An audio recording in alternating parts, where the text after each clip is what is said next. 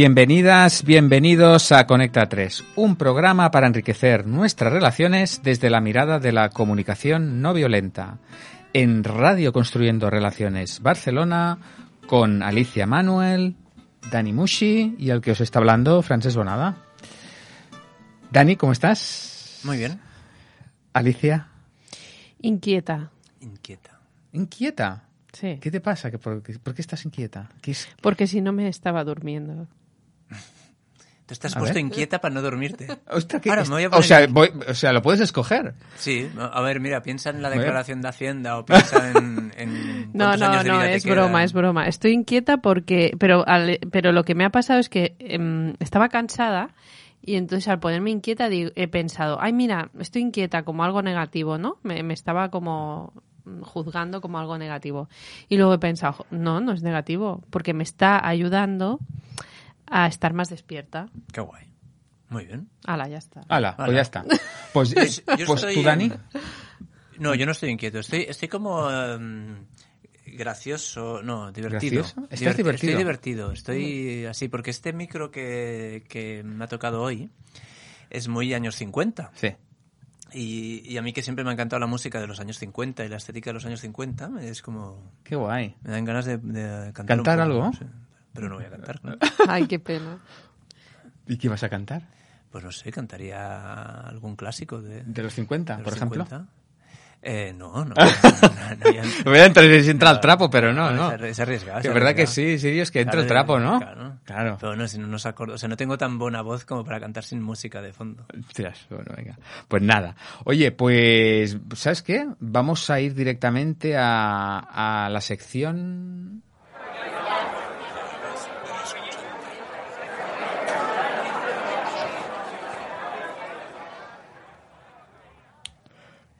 Ah.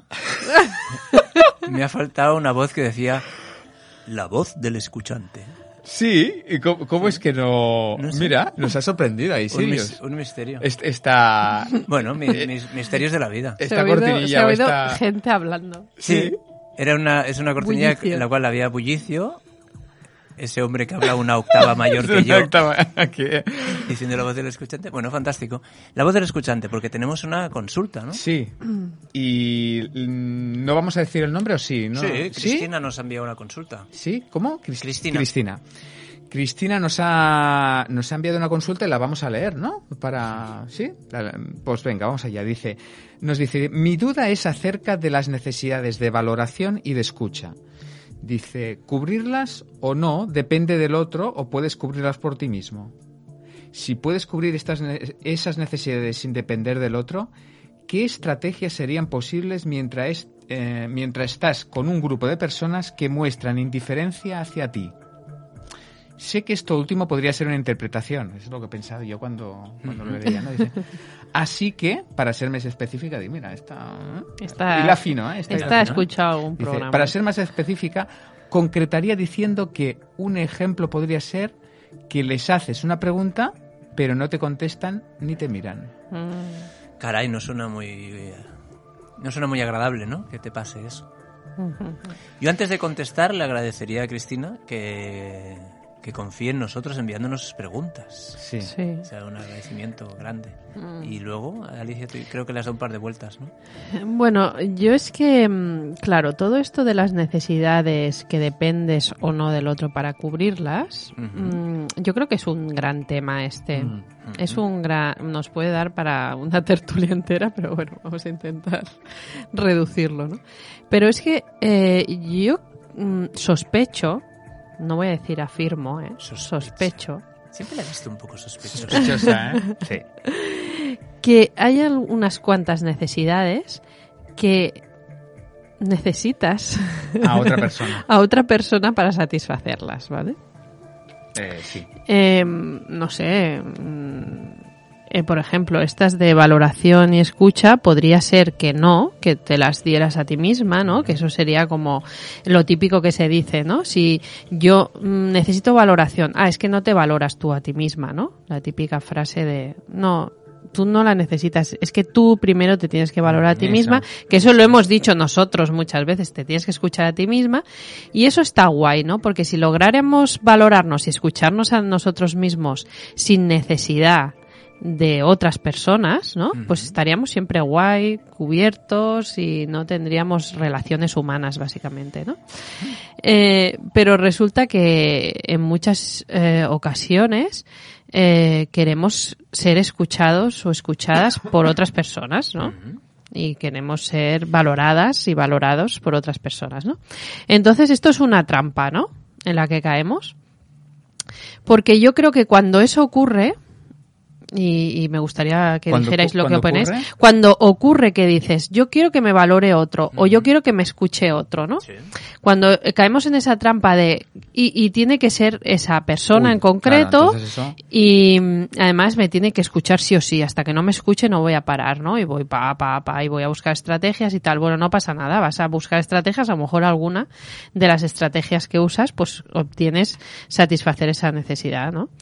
Eh, pero yo sospecho, otra vez, que detrás de, de esas necesidades que decimos, necesito que me escuches tú, o que me valores tú y tú y tú, ¿no?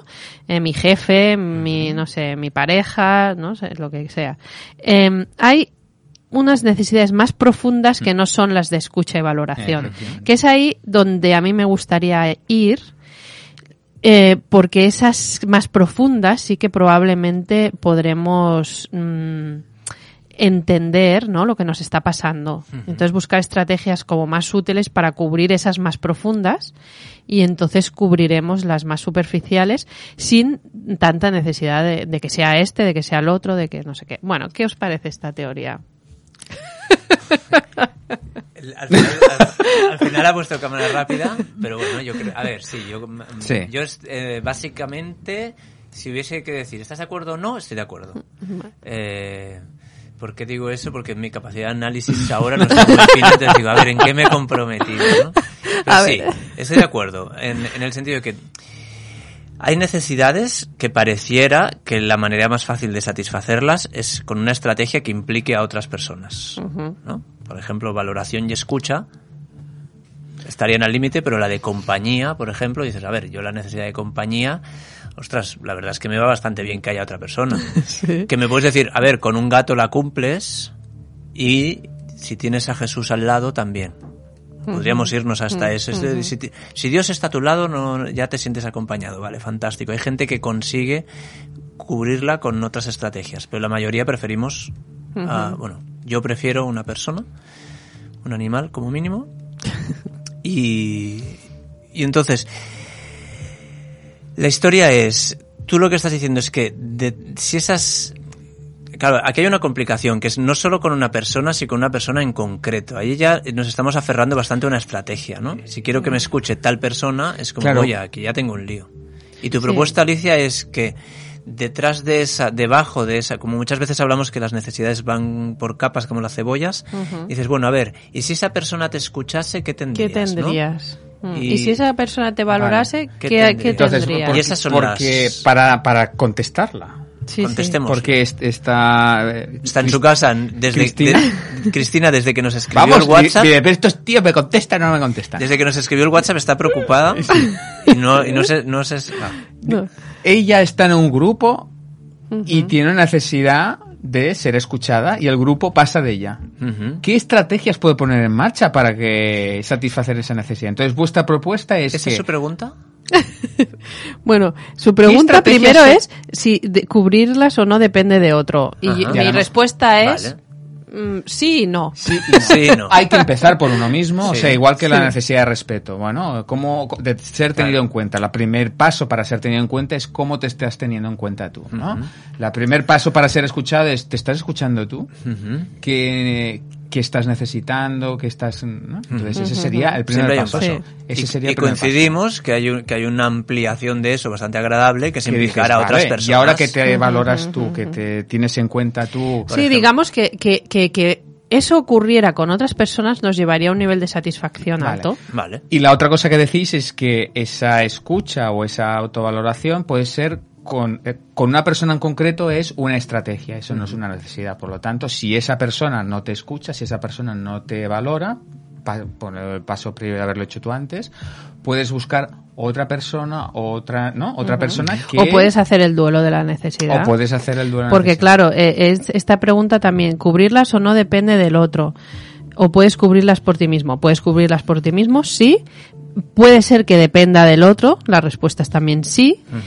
Pero que, eh, pero que la diferencia estaría en si yo estoy haciendo una exigencia, o sea, me la tienes que cubrir tú de esta manera, o estoy en modo petición, o sea, y puedo hacer el duelo de si me dice Vale. que no, pues Entendido. hago el duelo. Ahora, yo la segunda parte de la pregunta, lo que yo he entendido, Cristina, que nos plantea es, dice, oye, yo estoy en un grupo, no me hacen ni puto caso, y, y yo tengo una necesidad de escucha. No sé si previamente se ha dicho, bueno, me estoy escuchando, que estoy necesitando, qué tal, a lo mejor ha dicho, es que necesito escucha.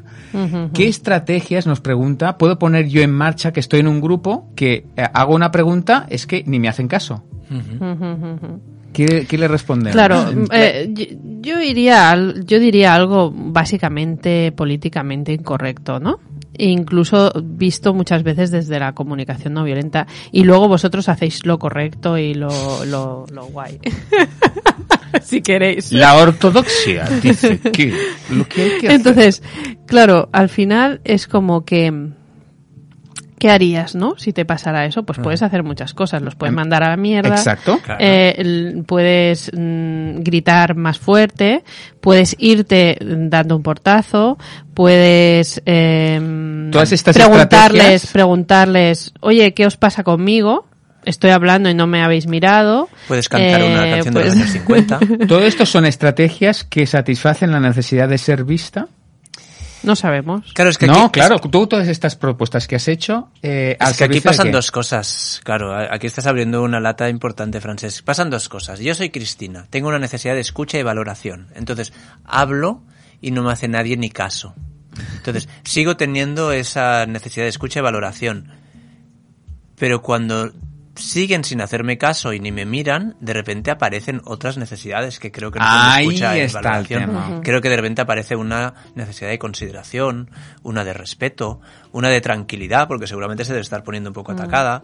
Empiezan a, a- a- a salir otras. A salir otras Lo y a que- salir... de ser vista. Y a, y a Claro. quizás salir otros pensamientos. ¿Me Claro. deberían escuchar?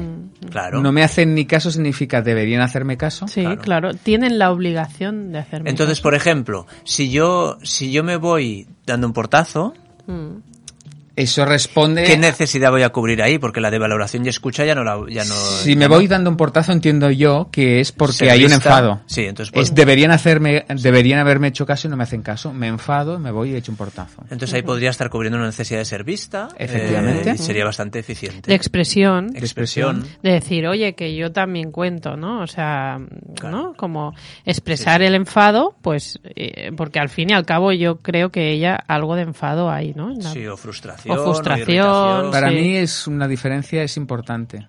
Sí, claro. Sí, sí, es que puede haber tristeza. O sea, Claro. puede ir del enfado a la tristeza. Y Claro. por el medio, frustración, Sí, sí. rabia. Eh, Claro, podría llorar, ¿no? sí. O sea, podría decir, podría ponerse a O llorar. otra, o incluso otra postura podría ser, eh, yo estoy necesitando escucha, hablo, no me, no me, no me están haciendo caso, eh, alguna necesidad ah, deben estar cubriendo, a lo mejor tienen etiquetas sobre mí, qué tal. eh, O a lo mejor es que no escuchan a nadie. lo- o, o no, no- no saben escuchar y entonces eh, simplemente eh, me levanto y me voy. Claro. Si Sí, tuviese... ¿Sabes? Sin acritud, con tristeza, Sí. digamos, decir... Mm. eh, Soltando. Sí, soltando. eh, no, me, no me escuchan. Mi necesidad de escucha con estas personas, con la No estrategia de está estas personas, cubierta. no está siendo cubierta. Si estoy muy aferrada a que estas personas me escuchen, quizás habría otras necesidades ahí por pendientes de, de- de descubrir, pero también podría irme sin acritud, ¿no? Dice, respetando que ellos no respeten. Ujú. ¿no? Podría ser. Si hubiese claro. que dar solo una estrategia, yo tengo una. Venga. Que se dé autoempatía. claro. Sí, sí. Ay, sí. Si solo hubiese que dar una, Sí, sí. solo, solo te podemos dar una. eh, autoempatía. ¿Qué te está pasando en ese momento? Escúchate infinitamente. Escúchate quiérete y valórate. y escúchate infinitamente, respétate infinitamente, cuídate infinitamente. Sí. Y luego ya veremos. Lo que te convenga Y para luego, hacerlo. si puedes, escucha a los otros que les Que haces una bastante pregunta trabajo y deben no te tener. contestan ni te miran. Bastante trabajo. no- A lo mejor no están ni conectados con, No, no, con a lo ellos mismos. mejor ni con- están, yo qué sé, vete tú a saber dónde están. Bueno, no, no tenemos ni idea si hemos contestado, ¿no? Pero que nos diga Cristina. Sí, ¿no? bueno, a ver, hemos hecho, hemos hablado de si las necesidades en- del tipo que parece que impliquen a alguien más, realmente implican a alguien más y son esa historia como me las tiene que satisfacer el otro y es como, bueno, a ver, claro, está, está claro que una necesidad como interdependencia Mm. o reciprocidad hay alguien más implicado Sí. y tiene una parte. Una típica que es que sa- sale últimamente, no sé por qué en los talleres eh, que hago, sale bastante, que es la necesidad de respeto. de respeto. Y cuando entramos ahí, digo, cuidado eh, con la necesidad de respeto, porque muchas veces es necesidad que me respeten. es que todas estas eh, necesidades, escucha, valoración, respeto, mm, son un poquito confusas. Hmm. Poquito, Ya- nos pueden llevar a la confusión porque mm, parece ser que implican a la otra persona, claramente, y, y- y- pero es que la otra persona mm, Bueno. a veces no está ahí para No. esto. No, Y, no- y luego, luego la guinda final no es... se puede obligar esto. No, claro, no vas a forzar. Respétame, hijo de... Luego está el, el tema bueno de... Señores, señoras, las necesidades no siempre se satisfacen. Sí, sí, sí. Claro, aquí a veces con- nos, nos- como nos metemos, como la comunicación no violenta da tanta esperanza, Claro. da tanta confianza y da tanta ilusión, dices, bueno, mi- veo mis necesidades, las identifico, pues ahora las voy a satisfacer. Pues no, pues a veces Claro. no. Y de hecho muchas veces no. Y no es Y posible. va a ser que no. Mm. Claro, por eso a mí me gusta siempre hablar de las fases de la comunicación no violenta, ¿no? La primera fase es la de dependencia emocional, que no tenemos ni idea de lo que nos pasa ni qué necesidades tenemos y pensamos que somos eh, responsables de todo lo que sienten y necesitan los demás y no sabemos ni qué sienten ni qué necesitan ni nada, está todo embarullado. La segunda fase, la de la antipática, la fase antipática en la que tú dices, oye, que yo tengo necesidades, importan, oye, que importo, que nunca me había dado cuenta de eso. Entonces vas por ahí exigiendo, ¿no? Eh, tú, mm, ¿qué? Que yo ahora quiero respeto, respétame, quiero que me valores, quiero todo, lo quiero todo y lo quiero ya. I want it all. Sí. Y, y, y ya cuando ya te das cuenta de que eso tampoco no es el chollo, pues ya entras en la fase empática. Bueno, Pues yo creo que sí, Sí. que hemos respuesto. Tienes Y- algo más, ¿verdad? Sí, hay una cosilla más que me gustaría añadir. Eh, que es cuando nosotros tenemos una necesidad que es una... Claro, todas las necesidades son bellas, ¿no? Pero la necesidad de escucha está- es, es guay, ¿no? Está estupendo. Eh, claro, ¿qué ocurre cuando nos cruzamos con otra persona que su necesidad de escucha no está en el mismo nivel que la nuestra? Es decir, está muy por debajo, o sea, no tiene ninguna necesidad de escucha. Entonces ahí muchas veces sale el discurso de, él debería, ¿verdad que yo escucho? Él debería escuchar. Y nos olvidamos ahí también que las otras personas, eh, en cualquier comportamiento que tienen, están intentando satisfacer necesidades y que quizás en ese momento esa persona no están teniendo las mismas necesidades que la nuestra. Y eso también es muy respetable. Entonces es como eso mm, mm, a veces a mí me da como la comprensión cuando no puedo comprender cuando no puedo comprender es porque yo estoy en sí mismo, aunque mis necesidades son estas y este es el orden y necesidad de conexión es lo más importante del mundo, el respeto. Hombre, yo respeto mucho a las personas, me respeto, quiero respetar. Bueno, pero a lo mejor hay otra persona que la necesidad de respeto la tiene muy, muy en low profile, ¿no? Pues, pues respetemos eso también, ¿no? mm, eso es lo complicado. Si podemos. Sí podemos, sí podemos, efectivamente. Muy bien. Lo que hemos podido es meterle 20 minutos a esta respuesta, ¿eh? Aspirábamos a 10 y le hemos metido 20. Pues, pues sí. ¿Será que lo valía? Cristina, espero que veas satisfecha tu necesidad de valoración y escucha. Y escucha, Eh, y con tu permiso, vamos a la siguiente sección que hablaremos de cosas, ¿no? de la tertulia, De ¿no? cosas. La sí. tertulia. Tertuliemos. ¿Y cuál es el tema de la tertulia de hoy? Pues creo que no hay ni... O sea, el título Sí. ha sido... A ver, ¿cómo era el título? ¿Te lo, te lo han apuntado ahí? Eh, no. Ah, sí, Esa pa- ah, sí, sí, sí. esa pala- ese Una palabra. pala- un palabra que se llama mayoratirismo. Mayoritarismo. Me lo he dicho mal. vuelve a intentar, va. Mayori, mayoritarismo, perdón. Mayoritarismo. Mayoritarismo. De mayoritario, mayoritarismo. Sí, sí. Que Alicia nos ha Sí, sorprendido... bueno. No sé si hoy casi Hay con una ayer. noticia, ¿no? ¿Qué es no, esto, se ve que, que estaba yo leyendo una cosa que me han enviado, ¿no? Y entonces, eh, bueno, está en catalán. Voy a ver si lo puedo traducir Traducción- eh, simultáneamente, que me imagino que sí. ¿Pero ¿Qué quieres? ¿Leer un trocito? o- Un trocito pequeño, a ver. eh, entonces, dice, este pala- esta palabra o este concepto la, mm, lo escribe o, o lo inventa o no sé cómo se podría llamar. Vosotros que sois más hábiles con las palabras. Hombre, si realmente Lo- lo... si realmente lo inventó una persona, entonces lo- acuñó el Lo término. acuñó, ¿ves? Yo iba a decirlo, pero uf, no sé. Eh, Ahora, Doy rabia un poquito. veces. bueno, qué rabia. eh, lo acuñó Qué repelente.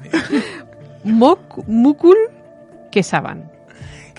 Que- Que, no es catalán ¿eh? el nombre. Para, para el resto de España y Latinoamérica, cuando me ha dicho esto es catalán, Mukul Kesaban, ¿de dónde es? ¿Lo sabemos? Pues es indio. Es indio. Indio. Kesaban. Eh, y entonces habla de que el mayoritarismo eh, ocurre en un estado donde mayoritariamente eh, solo se tiene en cuenta, o sea, mm, aquellas eh, ideas o aquella lengua o aquella ideología que tienen la mayoría. O sea que, eh, digamos, no es que la tenga, es que la El hecho- profesan, claro, la el hecho de que sean- o, la, o la defienden o creen en ella o no. Eh, que eso también es un poco relativo, ¿no? Porque al final creemos lo que nos dicen a veces por la tele, ¿no? Y no sabemos ni muy bien ni por qué lo creemos, ¿no? Pues venga, Pero bueno, esa ideología, esa fe, esa lengua, ¿vale? Que la mayoría mm, defienden, ¿vale? O por lo menos creen en ella. Y entonces eh, las minorías que piensan de otra manera, que sienten de otra manera, que, que Que hablan hablan, de de, otra manera, pues eh, son no tenidas en cuenta, son no toleradas y son y la idea es que esa minoría eh, cambie de idea y se O desaparezca, o o se desaparezca eh, O, o no fastidie mucho. o no fastidie no mucho. Mientras sí. no fastidie mucho, Sí, sí, claro. sí. Se les tolera. Se- y se espera que se comporten bien y que no ah, molesten, vaya, básicamente. Y que la libertad de expresión de esa minoría está ninguneada o está em, reprimida, ¿no? Entonces, em, bueno, y además incluso se cree que cuando esa minoría habla o se expresa, em, ataca a la mayoría. Ese es un fenómeno también curioso, ¿no? Que es que la, el pensar que, que la, la que la mayoría que generalmente es la que tiene el poder no porque son may- son más cantidad y porque bueno en un estado o- o- ostentan el poder eh, a veces incluso poder militar o poder violento, digamos, ¿no? El poder usar la fuerza. Eh, pues cuando esa minoría se expresa, eh, eh, hay la idea de que está atacando a la mayoría. Entonces, como eh, se sienten atacados, pues hay que reprimirlos, ¿vale? Pero claro, una minoría nunca podría atacar a una mayoría. O sea, es- no, no, no es un o sea, por, por lógica, ¿no? Una minoría no puede hacer daño a una mayoría. Pero claro, como la mayoría, mm, e- esa fe, esa ideología, esa cultura se aguanta con pinzas, porque generalmente son cosas que. eh, bueno, generalmente los estados han trabajado para que la gente piense eso, ¿no? No surge tampoco de una, eh, generalmente, ¿eh? estoy hablando, no surge de una comprensión, de una coherencia, de una conciencia profunda, generalmente, sino que es algo como más manipulativo. Pues entonces, claro, corren el riesgo de que les cambien el sistema y eso no mola. Bueno, e- ejemplos común de, de esto, pues podríamos encontrar, podemos poner algún ejemplo. Hombre, mientras hablaba Cristi- ay, Cristina, mientras hablaba Alicia, me venía a la mente eh, la, la minoría homosexual, que durante mucho tiempo ha sido, bueno, a ver, que tú seas homosexual, bueno, durante un tiempo fue delito, durante otro tiempo fue un... Bueno, depende del un- país un- todavía. Sí, afortunadamente en nuestro país no es delito, eh, a- afortunadamente ya no es un estigma, pero bueno, tiene un puntito así de, bueno, mm, mientras no alardees mucho de ello, no pasa nada. Eh, y entonces salen cosas como el orgullo gay, el- la desfilada y todo, el, todo el, el, el- el tinglao que se monta para el Día del Orgullo, y hay muchas voces de, bueno, a ver, eh, Mm. A mí no me importa que sean gays, pero tampoco hace falta estar orgulloso de ello, ni armar la que arman. Y es como, ah, Sí, sí. vale, entonces puede, O puede que ser- se casen, ¿no? Tampoco Sí, hace es como, falta no, no, esto casarse, no ¿no? es- o que es te adopten. Que adopten, no, porque No, podría no. contagiarse. Claro, mira a los niños. O un, o un caso mucho más dramático, lo de la, la minoría esta de los rojiñas, ¿no? En, que están, que es, eh, ¿dónde es esto? Ostras, a mí me has pillado a contrapié. Sí, lo- la, Sí, eh, que es vi- un- no. una et- bueno, como una es, etnia. es una etnia, es en, en un país que es de, em, ay, que son ah, Te lo miro. Venga, a ver cómo lo llenas. De- ¿Es, de es una- un país asiático? ¿Es reli- un país, es- ¿Hablas de una religión? ¿De una Sí, e- ellos son musulmanes Ajá. y están en un país que no, no, que no son taoístas, son budistas, creo. Ajá. Y, y están, bueno, los están expulsando de los, de los, de los, de sus, de sus poblados, están arrasando los poblados, están emigrando del país, porque es una minoría, eh, una minoría étnica y que están siendo, siendo expulsadas, ¿no? Bueno, Sí, estos sí. hay casos muy, Y- mucho más sí. Y, dramáticos. ¿no? y, y claro, supongo que podemos tirar de casos eh, de estas magnitudes, ¿no? De un sistema político en el cual hay una parte que no que profesa unas ideas diferentes y son reprimidos. A nivel religioso en un país donde la mayoría religiosa es de, un- de un- de una creencia y hay otros que no en esto de la orientación sexual. Pero al mismo tiempo eso lo podemos ir reduciendo. El mayoritarismo significa que si yo me voy con 10 amigos y nueve quieren ir a una discoteca y yo no o me voy a la discoteca o me voy a mi casa ¿no? Así es. O, o, o- o, por ejemplo, ¿no? En nuestros eh, encuentros de CNV, Ujú. si eh, con una cosa tan simple o tan básica como la calefacción, ¿no? Si, si 10 quieren poner la calefacción y dos tienen frío, ¿qué hacemos? ¿Que pasen frío dos? Ujú. ¿Que pasen calor 10? Claro, es la opresión de la Eh, mayoría, ¿no? Esto de la democracia es, un, en cierta manera, antes, lo- de- antes de empezar el, el programa hablamos de esto, ¿no? La democracia es una dictadura de la mayoría, porque una vez que la mayoría la- es mayoría, ya aplasta. Sí, sí, ya los otros no, no, no cuentan. Y entonces tienes que esperar a ser tu mayoría y claro, cuando eres tu mayoría, pues la revancha la revancha. Digo, pues, que vaya lío, ¿no? Sí, y además sí. en el, en el caso, por ejemplo, en el, este caso que he citado yo, de nueve, somos diez amigos, nueve quieren ir a la discoteca y yo no, hay, hay como una idea de sentido común, decir, bueno, pues oh, mala suerte, ¿no? Eh, pero hay decisiones políticas que se toman por un 51%. Entonces eso es la mayoría, mayoría simple. Y es como, ah, vale, ahí hay un 49% Mm. que van a vivir en insatisfacción. Sí. Opa. Y esto del 51 a la vez es muy delicado, Mm. porque si no, si se hace de otra manera, el 49 tiene más poder que el 51. Con lo cual es como... epa. ¿Cómo, ¿Qué hacemos, no? Entonces, la, la, la, el reto es, ¿hay alguna manera de tomar decisiones que no sea democráticamente por mayoría y votaciones? Mm. ¿Hay alguna manera que sea tener en cuenta las necesidades de todo el mundo? Hmm. Me imagino que sí. Y antes que eso.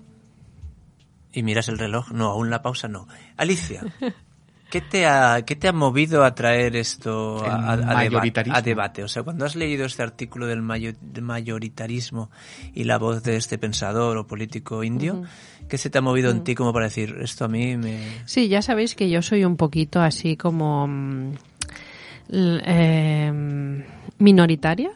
minoritaria, me voy a llamar, ¿Reivindicativa con las minorías? Contracorriente. contracorriente. Yo soy misterioso, Alicia es contracorriente. eh, y yo me quedo sin tú- etiqueta. Bueno, a ver. Aburrido. ¿No era el hielo? ¿No era el hombre de No, hielo? no, pero No, era pero ahora antes, ya no. antes. El hombre Ahora de ya. fuego. Bueno, La antorcha humana. La antorcha humana. Ya le buscaremos uno bueno a, a Francesc. Entonces tú estás ahí contracorriente, estás minoritaria. Eh, claro, entonces... ¿Te has sentido eh, muchas veces? Sí, yo me he sentido muchas veces... eh, eh, porque soy un poco revolucionaria, tengo Ya. la sen- O sea, a mí me mola esto la revolución. Igual que tú decías, Dani, que tú los conflictos... mm, Sí, eh, si puedo me los ahorro. Si puedes, te los ahorro, te los ahorras. Yo es que como no puedo evitarlos. O sea, es como si, si algo se, se, se moviera en mi cuerpo De hecho, hace poco he intentado evitar uno y no he podido. Mi cuerpo casi tenía como un... Y me levanté de la silla y ya está. El lío.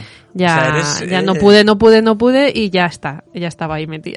Entonces, para no calificarte de conflictiva, eh, ¿cómo es? ¿Cómo, cómo sería el equivalente al conflicto de- del el contrafóbico? ¿Sabes esa idea del que le tiene miedo a algo y ¡pam! y se tira ya directo? Eh, Tengo miedo a los perros, mira, ahí viene, ¡ah! y me voy para allá. Eh, Ah, sí. pues, sí. Yo no sabía que existía eso. bueno, aquí tenemos una psicóloga diplomada ¿Qué que es te esa mierda? La, contra, la contrafobia es tengo miedo a hablar en público, ¿no? Y entonces se alguien, alguien quiere decir algo y dices yo. Ya, Sí. yo, ya, ya me lo quito de encima. Sí, es una, tera- es una técnica terapéutica, sí. Pues entonces tú serías contra, contra, contra qué? No, yo no soy contra, bueno, contra todo. Vale, ya lo tenemos. No eres contrafóbica, eres contra todo. ¿De qué se trata que me opongo? Pero a la vez yo, fíjate que soy muy tímida. Qué curioso, Pues ¿no? ya está. Contrafóbica. Alicia, es que lo tienes todo, ¿eh? Es que lo tienes te- todo. todo, todo lo malo para mí. Entonces tú, al, Entonces- ser- Venga, antes del- de, la pausa. al sentirte Claro. parte de esas minorías o de esas... así, No sé, es que me siento parte, sí, yo, yo escuchaba canciones revolucionarias y entonces mm, yo cuando veo un, un- una cosa así me, me, me subleva, ¿no? Y entonces digo, no, aquí todos importamos, ¿no? Aunque luego, Una vez las armado... una vez la he armado, ya digo, bueno, pero a ver, a ver este minoritario, a ver si se calla ya, ¿no? ¿Ves? Eso me pasa por darle la Claro, voz al minoritario. Ahora, enchulado. ahora, ya ahora- dices, ahora me tengo que volver al otro. Bueno, sí, sí, soy Eres- causas perdidas. Eres contra. Bueno, Bueno, total, Eh, que total, sí. Alicia, no, no, no, venga, que sí. Ahora, ahora en serio, ahora vayamos un poco en serio.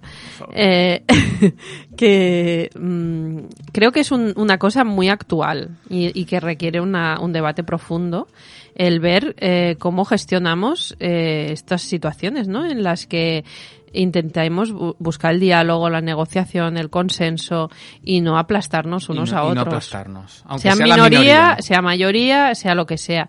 Pero en este caso eh, me llamaba la atención este artículo, ¿no? De que las mayorías, no por el hecho de ser 30 contra 3, mm, ¿Qué tienen la razón. tres? ¿Qué pasa con esos ¿Qué tres? pasa con esos tres? ¿Y qué pasa luego con los 30 cuando tienes en cuenta los tres? ¿Y qué pasa?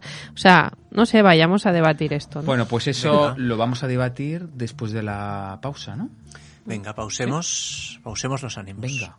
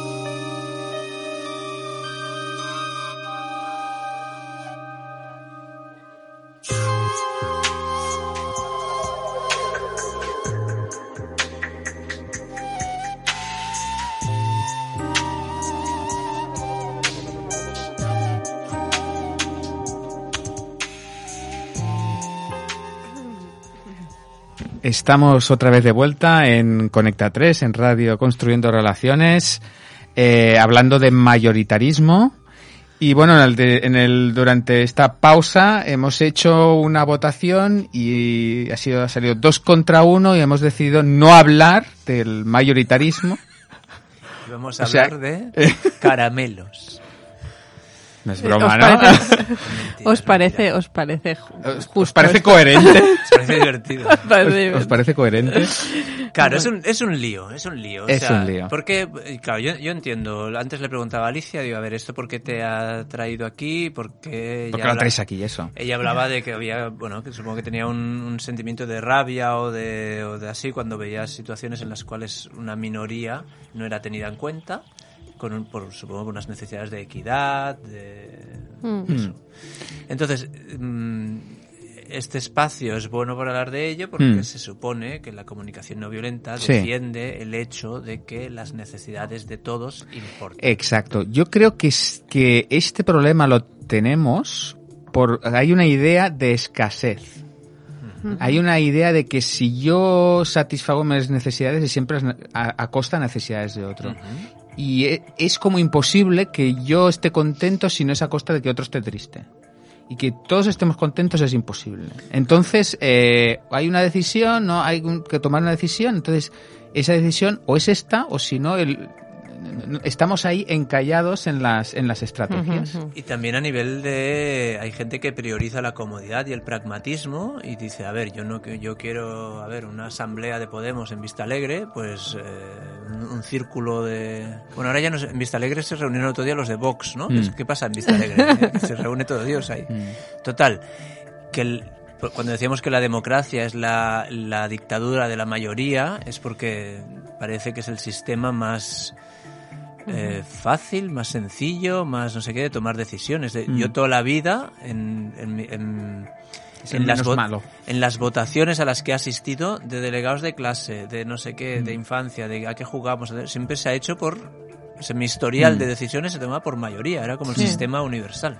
Sí, sí. Parecía el más justo. Sí, parecía el más justo y sobre todo eso que has comentado, ¿no? El más eh, fácil. O sea, es como que para ahorrarnos tiempo, porque lo otro es un pitoste, va. Claro, o un círculo de una asamblea con y lo típico que cuando tienes hijos te dicen, no todo hay que negociarlo, ¿eh? Con los hijos, que vaya marrón me he metido negociando con mis hijos, ¿no? Hay O sea, em, pero claro, mm, no todo hay que negociarlo con los hijos, ¿no? O no todo hay que hacerlo por consenso. Que yo estuve en una escuela también eh, en que intentábamos llegar a consensos. Pero ¿cómo se y era un esto? desastre. Claro, entonces aquí Francesa antes decía, pero habrán métodos, ¿no? Entonces, sí, ¿cómo entonces se hace? conocemos métodos, ¿no? Nosotros, Sí. ni O sea, que sea- realmente ni que sea de conocemos oídos. métodos. Sí, De digamos- oídas sí, Sí. de aplicación Digamos no. que aquí hay una, una cosa que, que la comunicación no violenta nos aporta y nos puede ayudar, que es que eh, los conflictos están a nivel de estrategia, ¿no? Entonces habíamos dicho, y cuando hacemos el juego este al Wanted All, ¿qué hacemos? Eh, los conflictos están a nivel de estrategia, no a nivel de necesidad. Eh, la decisión es vamos a discoteca, como decías tú, vamos a discoteca, no vamos a discoteca, ¿qué necesidades hay detrás de eso? eh, qué necesidades queremos satisfacer cada una de las personas y a lo mejor encontramos una estrategia en la cual funcione para todos esa estrategia. Entonces, para mí esta es una de las pistas que nos da la comunicación no violenta, es no quedarse en la estrategia, sino eh, vamos a ver qué, qué necesidades hay detrás y si encontramos otras estrategias eh, para que... Para mí habrían dos, dos cosas básicas en esto. Una, eh, que la minoría, ¿vale? Vamos a llamarle minoría, poner esa etiqueta, sea escuchada, mínimo. O sea, Claro. un, o sea, luego ya veremos lo que hacemos, pero mínimo que pueda expresarse. O sea, esa sería una condición mm, previa, ¿no? Y una vez eh, ha sido escuchada con sus necesidades, sus peticiones, bueno, todo lo que quiera, ¿no? Con su yo esto no lo acepto, esto no lo tolero, yo esto no creo en absoluto, no. Yo, por ejemplo, ¿no? Ir a la discoteca, no, es que no me apetece nada porque no me gusta la música, porque estoy cansada, bueno, por lo que sea, ¿no? Eh, y ya hemos avanzado algo con esa escucha, ¿no? Y una vez ha sido escuchada, eh, veremos a ver si el resto, o, eh, eh, claro, porque pensar que las minorías todos piensan igual también es un poco utópico, o sea, habrá, entonces empezar a escuchar a todas las personas es un poco palo, es un poco largo, pero mm, si tienes práctica no tanto, ¿no? Habrá gente que no hablará, habrá gente que a lo mejor no tenga necesidad, que diga, bueno, yo lo que haga la mayoría, mm, yo lo que yo con cualquier cosa me conformo, bueno, habrá de todo, ¿no? Pero una vez se han escuchado las partes, entonces podemos hablar de estrategias, ¿no? Hmm. Sí, eso sería la, la- la segunda fase. Y luego hay otra, otra idea que a mí también me gusta y que, que, que puede ayudar a tomar decisiones, es que las decisiones se pueden tomar por consentimiento, que es la idea de, de, eh, yo a lo mejor tengo una preferencia por ir a la discoteca, pero si vamos a jugar a bolos, pues Hombre, mi preferencia es la discoteca, pero si vamos a jugar a los bolos tampoco es un drama. Entonces, ¿qué podría ocurrir? Que hay ocho personas que quieren ir a la discoteca y dos que no quieren ir para nada a la discoteca, pero en cambio a jugar a los bolos sí que, ¿no? O ir a la bolera sí que les gustaría. Y a los que van a discoteca a lo mejor y, y jugar a los bolos también les, les, les iría bien. Entonces, ¿por qué no eh, eh, ir a jugar a los bolos cuando es algo que todos más o menos toleran? ¿Qué- ¿Cuál es la, cuál es la decisión? mm, No, no, no vayamos a buscar la solución ideal, sino una solución que aunque no sea ideal, funcione para todos. Entonces es esta, es esta tendencia a buscar lo, lo ideal y ¿por qué no buscar lo suficiente? Me imagino otra vez vol- volviendo a esa facilidad, ese pragmatismo. Me imagino en el caso de la discoteca, nueve quieren ir a la discoteca, uno no quiere, y entonces ese uno dice, bueno, estaría dispuesto a ir a los bolos. Y entonces de repente hay un buen grupo que dice, bueno, pues venga, a los bolos no está mal. No No, está Y mal. entonces, vale, pues venga, a los bolos. Y de repente de todos vuelve a haber uno Que quiere ir a la que discoteca. de- dice, oye, no, no, que yo quiero ir a la discoteca. Vale, Y entonces hay que escucharle a él. hay que escucharle a él, qué hay detrás de y eso. todo eso no lo sabemos hacer. y no lo sabemos y hay, hacer. Y hay modelos que nos ayudan, ¿no? A poder que Claro, no sabemos hacer eso, no sabemos escuchar y al otro, o sea, no tenemos la paciencia, no, no, lo vemos como una pérdida de tiempo. Y, y luego, ay, ahora se me ha ido. no sabemos escucharle y tampoco sabemos. Espera, es que nos está diciendo algo el técnico. No, no, no. Ah. Estaba diciendo que el, el aire acondicionado no... No, ¿sabes lo que te pasa exactamente? Ah, que no, que no te sopla el aire acondicionado, dices. Ah, muy bien, vale. Vale, ya está, ya está. Vale, entonces, Alicia, tú dices que no estamos acostumbrados a No sé, hacerlo. Ya- Alicia. Me he despistado un poquillo, ya no sé si podré recuperar el hilo, pero bueno. Vale, yo, yo lo que estaba escuchando que decías era que no sabemos hacerlo, eh, no tenemos la paciencia y, y es como, bueno, ¿y qué, qué hacemos cuando pasa una cosa de estas? Claro, y además eso, sí, ya sé lo que iba a decir. Y entonces, además, eh, no queremos soltar nuestra estrategia, ¿no? O sea, mm, sí, verdad. Nadie quiere soltar la suya. nadie, nadie está dispuesto a, mm, a ceder, ¿no? Entonces, claro, es como que es muy difícil Hmm. Eh, llegar a, a- a nada si no estás dispuesto a, a ceder o a, Bueno, a- o de- entrar en duelos. Claro, de, hecho, decíamos. de hecho no es que nadie quiera ceder, eh, porque nos podemos encontrar en una situación en que la gente pueda ceder. Sí, pero, pero solo con que haya alguien uno- que no quiera sí. ceder, ya la has liado, ¿no? Y, el, y, el, y el clásico de la mayoría es como, bueno, es que la mayoría dice esto. Yo- Yo que en esto que explica Alicia lo, lo he notado bastante en, en el mundo empresarial. Es decir, muchas veces uno está aferrado a esta estrategia porque no la han escuchado. ¿Vale? Porque no le han escuchado. Entonces, hasta hay un momento en que esta persona puede explicar en cuál es su estrategia, no puede explicarla, sino que además es entendida y escuchada. Y en ese momento dice, Puede ceder. ¡Wow! Mm. Ahora sí que puedo deshacerme de ella. Pero es como, como oye, es que no, que no me oyen, que no me Claro. escuchan. Entonces están aferrados. Puede ser porque realmente es absolutamente válida, pero es que no se le escucha. Entonces, dejemos que, que, se escuchen y que se escuchen de verdad. Entonces, muchas veces, mm, bueno, ocurre eso, que, que no estamos apegados porque porque no, no, no somos vistos. ¿Y, y se os ocurren siste- cuando, cuando porque vamos a cerrar sin dar un sin dar muchas opciones porque yo sé Francés que tenías algunas ideas de, del proceso de toma de decisiones que propone Mickey Castan Sí. que me imagino que entrar ahora es una locura Sería una locura. y sí. sería la misma locura que entrar en la sociocracia, que Sí, es un- como una alternativa a, a esa, a esa democracia, ¿no? De decir, bueno, el, el hecho de, de, de en vez de ver una mayoría de gente que está de acuerdo, también se puede hacer una ver qué opción tiene menos Mm. oposiciones. Eh, o sea, hay diferentes formatos Sí. para, para intentar huir. A ver, y, y yo no soy un experto en ninguno de los dos, No, no. De los dos sistemas. ¿eh? Eh, Claro, yo me quedaría Bueno, con la que idea, no sé si, no tiempo. sé, sí, que lo- como no daría mucho tiempo, A ver, ¿te me, me quedaría con la idea y por la experiencia que tenemos, ¿no? Quizá todos en, en tomar decisiones eh, en grupo y, y respetando todas las voces, em, que es lo que ha dicho Francés, ¿no? Que la escucha. O sea, una vez la persona se siente escuchada, mm, se abre otro panorama y puede mm, mm, llegar a acuerdos, puede, se puede ceder, se puede hacer muchas cosas con eso. Si no hay una escucha, no sé, ya está. Es que ahí no hay desenca no, no sales de allí, ¿no? Es condición necesaria. es no condición necesaria. Y, y luego el siguiente tema sería, una vez, co- ¿qué qué significa esto de ceder? ¿Ceder qué quiere decir? ¿Que tengo que hacer lo que todos quieran? Claro. ¿Qué quiere? Y, y yo lo que, ¿no? Una de las frases que decíamos en nuestros encuentros es, ¿puedo vivir con esta decisión que se ha tomado? Claro, no es es la que- que yo escogería, Eh, no es mi preferida, pero Eso- una vez me han escuchado, una vez he podido soltar, ¿puedo vivir con esta decisión grupal que hemos tomado? hmm. Sí. Que no es ceder, porque No. al final el, el- el ceder es un... Los dos perdemos. Aquello, el cuadrante, aquel de yo gano, tú pierdes, tú pierdes, yo gano, ¿no? Es el imposición o la sumisión. El, los dos perdemos, que sería la concesión.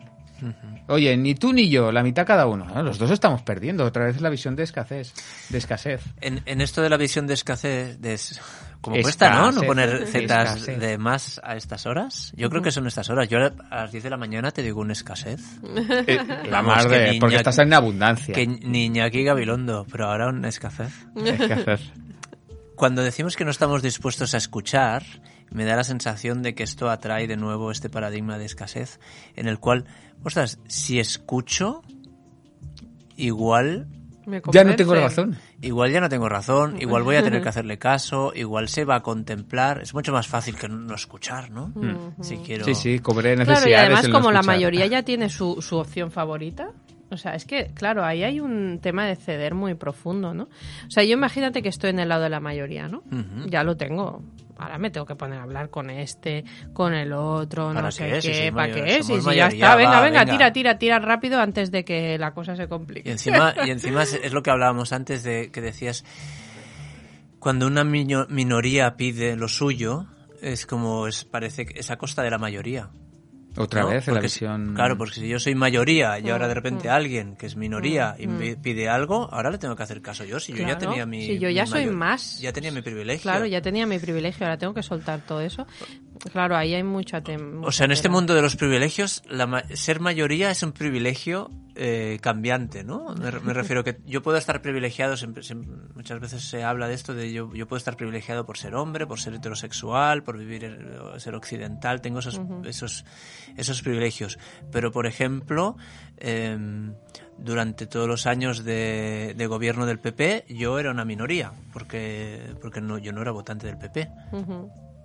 Entonces, ese privilegio de la mayoría es oscilante, ¿no? Me refiero, en un entorno seré mayoría, en otro entorno no seré mayoría. Sí, y además el coste de mantener esa mayoría es elevado, ¿eh? Eh, Porque tienes que estar siempre alerta de que nadie te destruya tu castillo que te has creado, ¿no? Una cosa que no hablamos y que no hemos hablado y que... y que Por creo- cierto, no- nos hemos cepillado la mayoría del tiempo. La mayoría del tiempo. Solo decir una cosita más. Eh, últimamente estoy leyendo mucho a un, a un historiador israelí que se llama Yuval Noah Harari, que tiene unos libros que han sido bestsellers, Sapiens, Homo Deus, y ahora estaba le- leyendo otro que son Razones para no sé cuánto. Y este habla mucho del hecho de que el ser humano, como, como durante la mayor parte de su tiempo ha vivido en sociedades más bien pequeñas y no las grandes en las que vivimos ahora, que tiene una capacidad de relacionarse máximo de manera más o menos De tú a tú, ¿no? de tú a tú. de- 18, 20... no, él lo Ah. ampliaba, la- o sea, de, de conocimiento, Ah, 150 conocimiento. personas. ¿Cuánto? 150, ¿vale? Y cuando, cuando estuve estudiando antropología, lo- los, las tribus y los clanes, cuando llegan a, no recuerdo si era a partir de 50 personas o así, ya se, se van escindiendo. Creo que es a partir de 30. Entre 30 y 50 muchas veces se escinden porque cada vez cuesta más ponerse de acuerdo, ¿no? Y de repente nosotros, seres humanos normales, básicos, con el mismo software eh, que venía Preinstalado. gente, preinstalado, de repente nos encontramos en sociedades de, De 40 millones. millones de personas, miles, millones de personas, y hay que tomar decisiones. Entonces, claro, eh, no hemos encontrado, el- no, no hemos podido hacer ese salto porque Mm. durante mucho tiempo estas sociedades tan, tan grandes de miles y millones de personas se han manejado con autoritarismo. Mm. Sí. O sea, la democracia es relativamente Sí. nueva. Mm. Entonces, hemos pasado del cazador-recolector de las tribus, de los clanes que eran pequeños y que cuando ya no se podían entender se separaban y formaban sus propios Y se peleaban. y se peleaban. Se mataban, ¿no? Cuando se empezaron a pelear mucho y eran muchos, empezaron a crear grandes imperios y grandes regímenes autoritarios. Y cuando ha desaparecido eso, ahora somos democracias que parece que bueno que hemos caído en esa dictadura de la mayoría y no sabemos bien bien cómo vamos a hacer para escuchar a todos. Sí, sí, es Porque un es- proceso, claramente. sí. Porque escuchar a todos es escuchar a los de Vox, ¿eh? También. También. También, sí. Ojo, Ojo. Ojo al dato. ojo al dato. Bueno, eh, señor, señor. eh, Bueno, dejamos aquí la tertulia. Eh, bueno, tú estás guiando el programa, pero Alicia y yo podemos hacer mayoría, ¿eh? Dos contra uno. Votar, ¿qué, qué, qué queréis hacer? Venga, votamos que nos lleves donde quieras. No, votamos que nos llevamos a, a la siguiente sección, ¿no? Que es un misterio. ¿Cuál va a ser? Muy bien, las cortinillas hoy están, es- son, son minoría. Bueno, ¿Qué, pues- qué era? Ahora, ahora. No, eso es música. Exacto.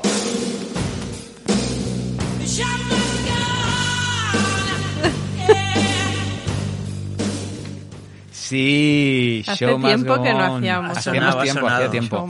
Tenemos unos minutillos para hacer alguna pregunta del show de, de- de estas que nos dejaron en el último show, ¿no? Cuatro, fue- cuatro minutitos nos quedan. que fue- Venga. ¿Cuándo gusta fue leer el a ti? último Eh, esto show? sí que me gusta hacerlo, ¿ves? ¿Te gusta leer? Si tuviera que votar... A ver, bueno, va, esta misma. Venga, esta misma. Eh, puede que utilizar...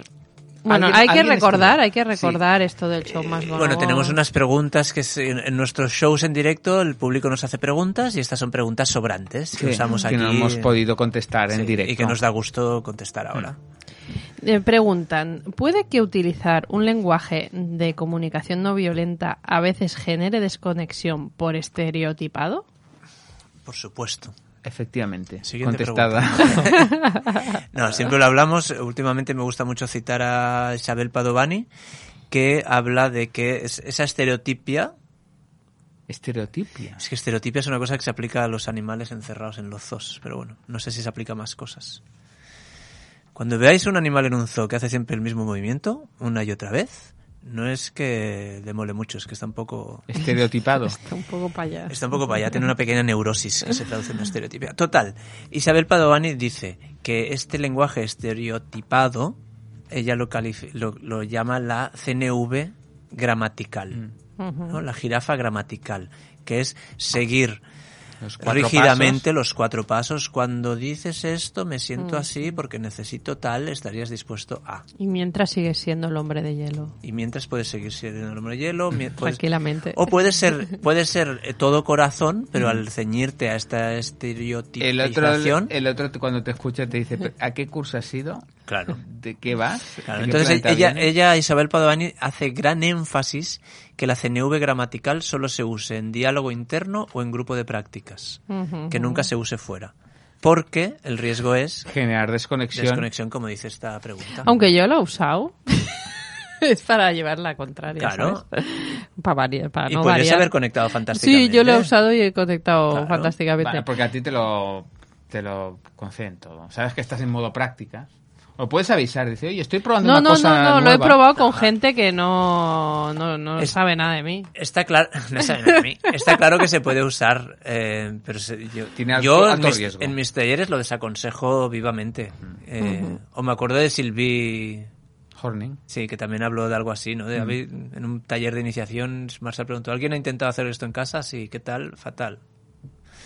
Eh, Bueno, va- pasamos a la siguiente pregunta porque hay, es una pregunta de tres preguntas. pues tenemos Pues 30 segundos, tenemos con 30 lo cual 10 segundos. para cada, Eh, ¿Es la CNV un método que hay que trascender una vez dominado? por supuesto. Bueno, tendría que ver con lo de lo estereotipado, claro, ¿no? es como la Primero técnica- lo dominas y luego lo trasciendes. La ¿vale? técnica que te lleva a la intención, pues una vez que tienes la intención. Y esta es la está. que más me gusta de las tres. ¿Hay comunicación no violenta en el más allá? No, nunca he estado ahí, no sé. Eh, Debe ser donde está, Ru- donde está Rumi, ¿no? El bar Rumi. el bar Oye, es que yo creo que estas son las que ya hemos leído, ¿eh? Puede ser, ¿eh? Yo, in- yo intento doblarlas, las que hemos leído intento doblarlas y meterlas en un sobre para que no se repitan. En el más allá Vale. no sé qué hay, pero, Eh, o sea, con lo- todos los, todos los que tengáis Ouija en casa, Sí. preguntadlo. Preguntarlo. Y hablar con Marshall si podéis. Hostia.